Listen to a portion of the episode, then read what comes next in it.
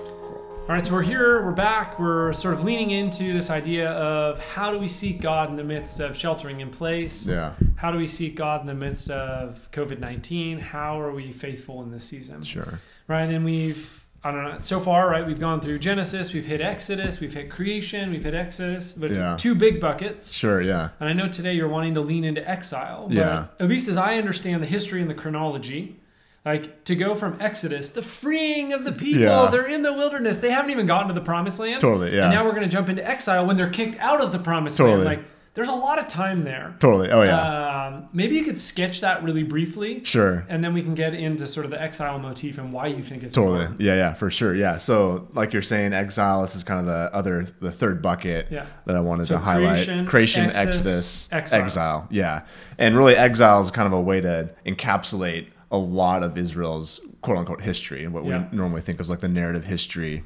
of Israel. So you're right. We've you talk about Israel. They're freed, Red Sea. They go through the wilderness. They're at Mount Sinai for about a year. They're trekking through the wilderness for about 40 years because of some disobedience. Yeah. They get into the promised land at the beginning of the book of Joshua. As, Yep. So as the Torah closes, Deuteronomy closes, Moses dies, passes the baton off to Joshua, his successor. Uh, and the book of Joshua opens with kind of this commissioning from God to Joshua to be faithful, to stick close to God's instructions, and he's going to bless Joshua and through Joshua kind of bring out the, the fruition of the promises Yeah. to Abraham, Isaac, and Jacob. Here's the land I'm going to give you. Yeah. Um, so Joshua and the gang basically just go through the land, and Joshua kind of recounts sort of how the land is acquired by the people of Israel. Okay. There's you know the Battle of Jericho, a lot, lot of famous stories in the book of Joshua. Um, there's high points and low points as always throughout these narratives. By the time you get to the end of the book of Joshua, for the most part, it seems like things are going well. They're off to Mm-hmm. you know a good start. Joshua and Caleb are kind of the main leaders Yeah. at this point of the story. The story then transitions to the next book, the book of Judges, and kind of the the narrative kind of recounts a little bit of what happened in the life of Joshua at, at the beginning of the book of Judges, but there's a couple narrative details that kind of give a clue as to things aren't actually going to go so well for Israel going on. One of the things that they mentioned, the book of Judges mentions, is that a lot of what Joshua and that generation, the promised land generation, learned and kind of adhered to and obeyed wasn't necessarily being passed down to the successive generations. Yeah. So there's this kind of gap between kind of God's ways and God's instructions being passed down What the people are actually doing. doing exactly life. yeah. so what ends up happening then is you have the book of judges sort of kind of start with from about so chapter one is basically the introduction to the book of judges. Chapters two through about 16 there's a re- repetition of seven cycles where essentially israel gets into some sort of disobedience Yeah. in trouble does something wrong they cry out to god god raises up a deliverer mm-hmm. or a judge that's Yeah. where that language comes from god brings some restoration some forgiveness Yeah. some healing So good stuff happens. good stuff happens. happens, but then Israel falls back into rebelling again. That cycle repeats itself seven times over Okay. throughout the majority of the first half of the Yeah. book of And Judges. seven's kind of an important Important number. So it's like this com- kind of this complete like Yeah. failure that's happening in the book of Judges. And then at the end of the book of Judges, there's this refrain that happens over and over. Two for, two refrains actually. Number one, the people did what was right in their own eyes, Okay. and that line gets repeated over and over. Which seems very similar to Eve, in the garden. Exactly. Yeah. Totally. So you have, You have the eye the idea. eye idea. Yeah. Exactly. So it's the fall motif, Yeah. just on a grander scale, Okay. happening at the end of the book of Judges, well, really throughout. Mm-hmm. So that's the first line that gets repeated. Yep. And then the second line that gets repeated often at the end of the book of Judges is in Israel or in the land there was no king. And it's kind of leading you into what will happen next. Hmm. need a king. We need a king around here. Yeah. So it's crying out. So like what, what we need around here is a king. Hmm. Um, But not God as king, but an earthly king that will sort of It- make us like the nation. like the nation so that's what happens when you transition to the next sequence of, of narrative books is the books of samuel and kings come next um, and samuel kind of comes onto the scene the book of samuel does and it kind of starts off with israel's first king is kind of the main part of the narrative king saul yeah. um, but king saul doesn't go well there's Yeah. some things He's that tall and handsome. He's but He's handsome. not. Uh, he's not the king that God is looking for. Exactly. Yeah. And which it's it's an important motif that happens because what we're going to see is here's God choosing and selecting and working through not how necessarily man sees. This is kind of the, the famous line in the book of Samuel. Mm. Yeah. God doesn't see as man sees, but God looks at the heart The tiny David. the tiny David, boy, exactly. Yeah. So Saul rises to power, but in the midst of Saul's rising to power, his arrogance, his pride get in the way. He has sort of a downfall, basically, while simultaneously the little shepherd boy David Yeah. gets anointed as king. And there's the jealousy and the strife that happens, mostly, obviously, really all from Saul towards David. Yeah. Um, King David's going to rise to power. You have the David and Goliath story. Um, but what happens from there is as David's rising to power and as David, you know, essentially sits on the throne of Israel, it becomes this high point for the nation of Israel. He defeats Goliath. Yeah. You know, Israel is very prosperous. Yeah. You know, so much of like all of the Eden Abrahamic blessings Yeah, are seem like happening. they're coming to yeah, it's like happening. Like this is it. This is like the high point. And really one of the major high points is God establishes or reestablishes or reaffirms his promise to David that through his line, 2 Samuel 7, that there's going to be a king and a kingdom that will never end hmm. through him. Yeah, which so feels like Abraham Exactly. and Genesis 12, Genesis 15, like that sort of promise, promise motif. Yeah. keeps going all that all Yeah. happens again right and so Second samuel 7 that's a key chapter in the, in the biblical story to kind of have in the back of your head that's god establishing his covenant or promise uh, with david but as the story continues david has we've mentioned it a few episodes ago too his sort of major fall story with bathsheba where he sees dave or sees bathsheba she's good in his eyes and takes bathsheba and from there david essentially has his sort of descending. down, descending exactly. So he goes into his own exile. Absalom, his son, he has some problems with Yeah. his son. There's David's the last half of David's life, at least as the narrative portrays it, is Yeah. generally not all that Yeah. all that great. And then Solomon, his son. Yeah, Solomon, his he son. Has some great stuff. The temple, Totally. some really good stuff. But he also Yeah. goes wayward. He goes wayward for sure. And just a couple quick things to point out with Solomon. Solomon, he rises to power. You know, he is actually an, another high point in Israel's history where the kingdoms united. Like you said, he the temple is built. Mm-hmm. Um, he's almost depicted as like a new Adam. He asked for wisdom to be able to discern Mm-hmm. Yeah, good and yeah. evil.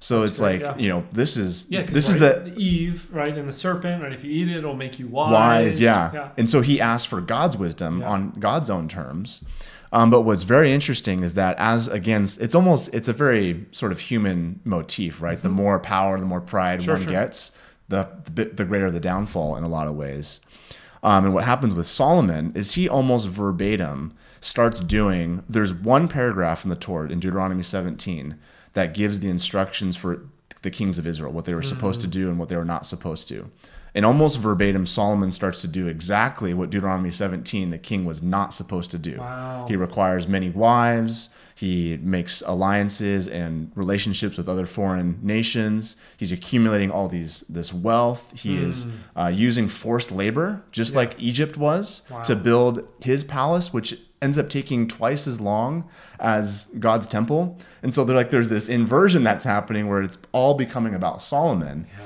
And all of that pride and all that arrogance leads Solomon to this point where he bes- begins to descend as well. Even though he was like a new Adam, even Yeah. though things were prosperous, things begin to descend. And what eventually happens, again, this is all very big picture Yeah. here. Uh, Solomon and the kingdom, after Solomon, the kingdom gets split up into basically two kingdoms the northern kingdom, which is the, the 10 tribes to the north, Mm-hmm. Okay. and then Judah and the, the southern kingdom, there's Yeah. two tribes in the in south. right now? So now we're into the actual the Kings, the yeah, Book so of Kings. First and Second Kings. yeah, so First Yeah. and Second Kings follow First and Second. Samuel, and this really begins the Solomon part of the story, the, the earlier part of this in the Book of First Kings. But then as this And you start having this repeating motif. repeated right? motif. Yeah. So what you end up ha- seeing is that after Solomon, the Book of Kings begins to trace these two kingdoms side by side, Mm-hmm. And you'll get the narratives of you know in this you know age or in this era, King so and so reigned for X amount of years, and he did what, what was evil in the sight of the Lord. Yeah. And then every once in a while, you get a little bit more details as to what happened Mm-hmm. and whatnot. And it descends and it descends. It descends. And then eventually, Josiah comes on the scene. Josiah comes on the scene. He there's like these high points. So Yeah. for most of all of the kings in the north, they basically all get a poor grade on Yeah. like doing well in Sure, the eyes sure. of the Lord. Yeah. There's a few kings in the southern kingdom that actually get like a thumbs up, you know, you know, hey, Well done. well Yeah. done. Yeah. So Josiah is one of them. Hezekiah has a Oh, few high points um, as well as the narrative progresses. But overall, there is essentially this descent that's happening where whether it's idolatry or going after foreign Yeah. gods or whatever the case might be. And that so what you're doing is you're setting the arc of how do we get from Exodus, Yeah. we're in the promised land,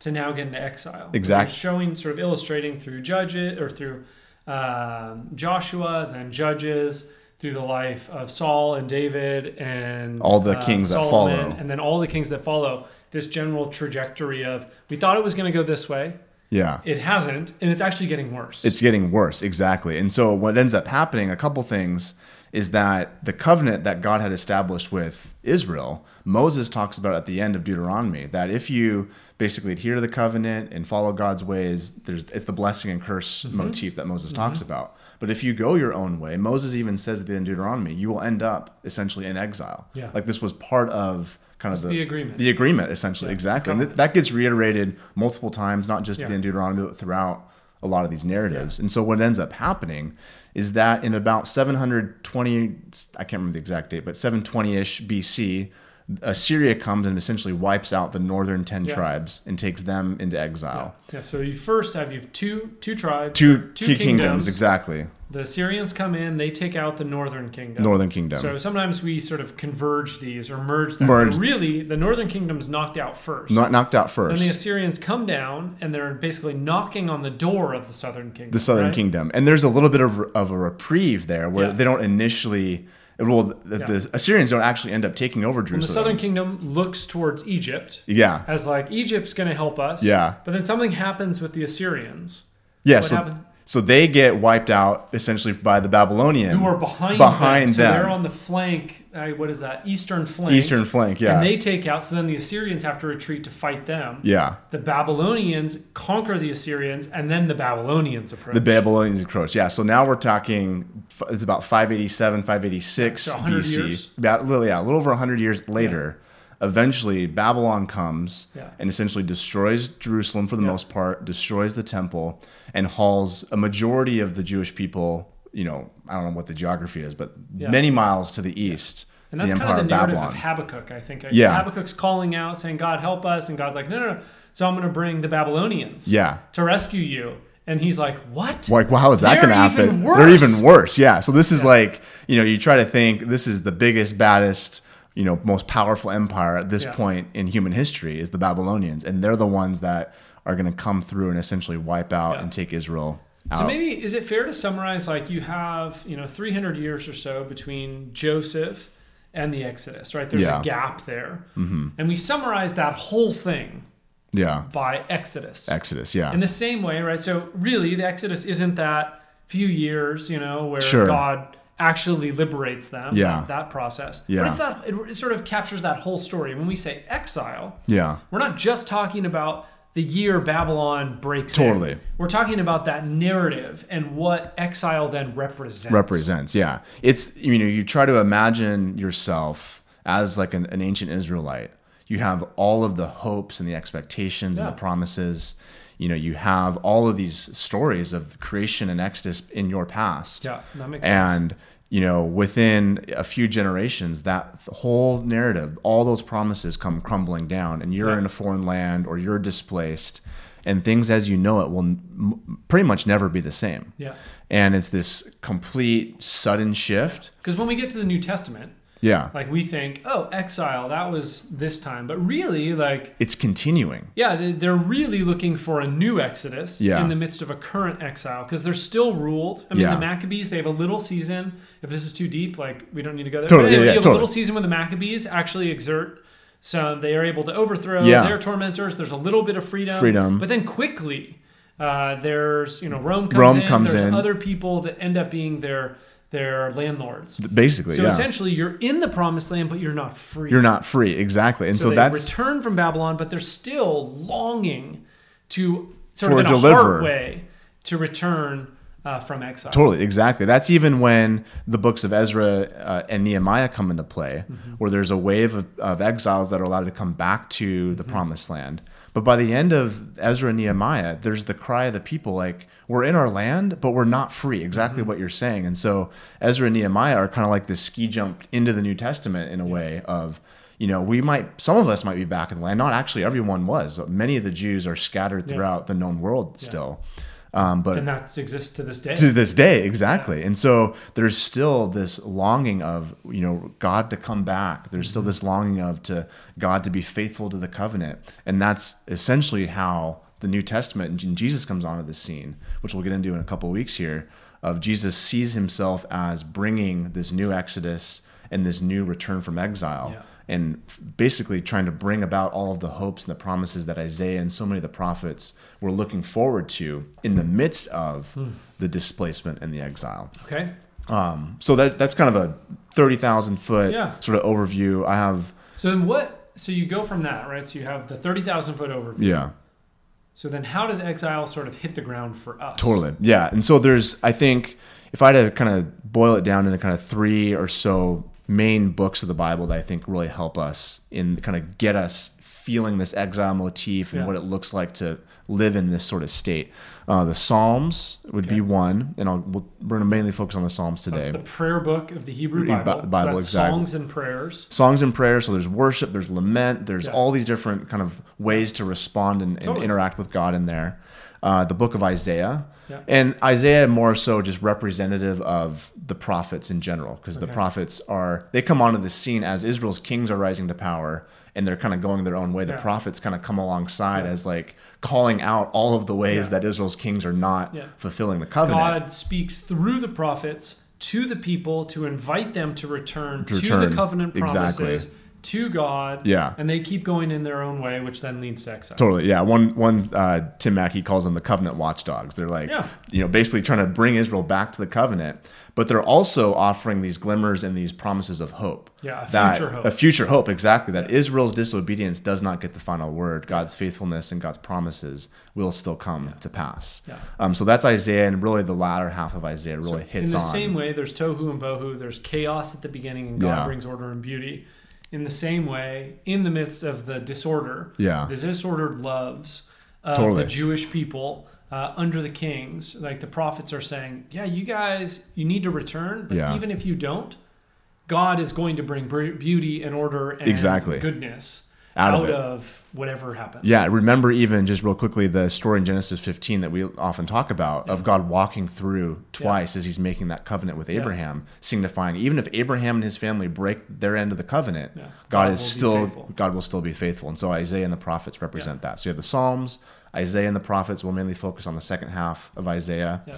Um, and then the book of Daniel, really the first half or so of the book of Daniel kind of gives us a window into actually living faithfully in exile. Yeah. When the world and the culture goes this way or that way, being faithful to the narrative of Yahweh, in Daniel's case, what does that actually look like? So you have worship, lament, prayers in the Psalms. You have both uh, the, the covenant and the promises in Isaiah and the prophets. And then you have like the living faithfully in the midst of all that uh, in the book of Daniel. And so, what I want to do is really kind of press in even more on the Psalms.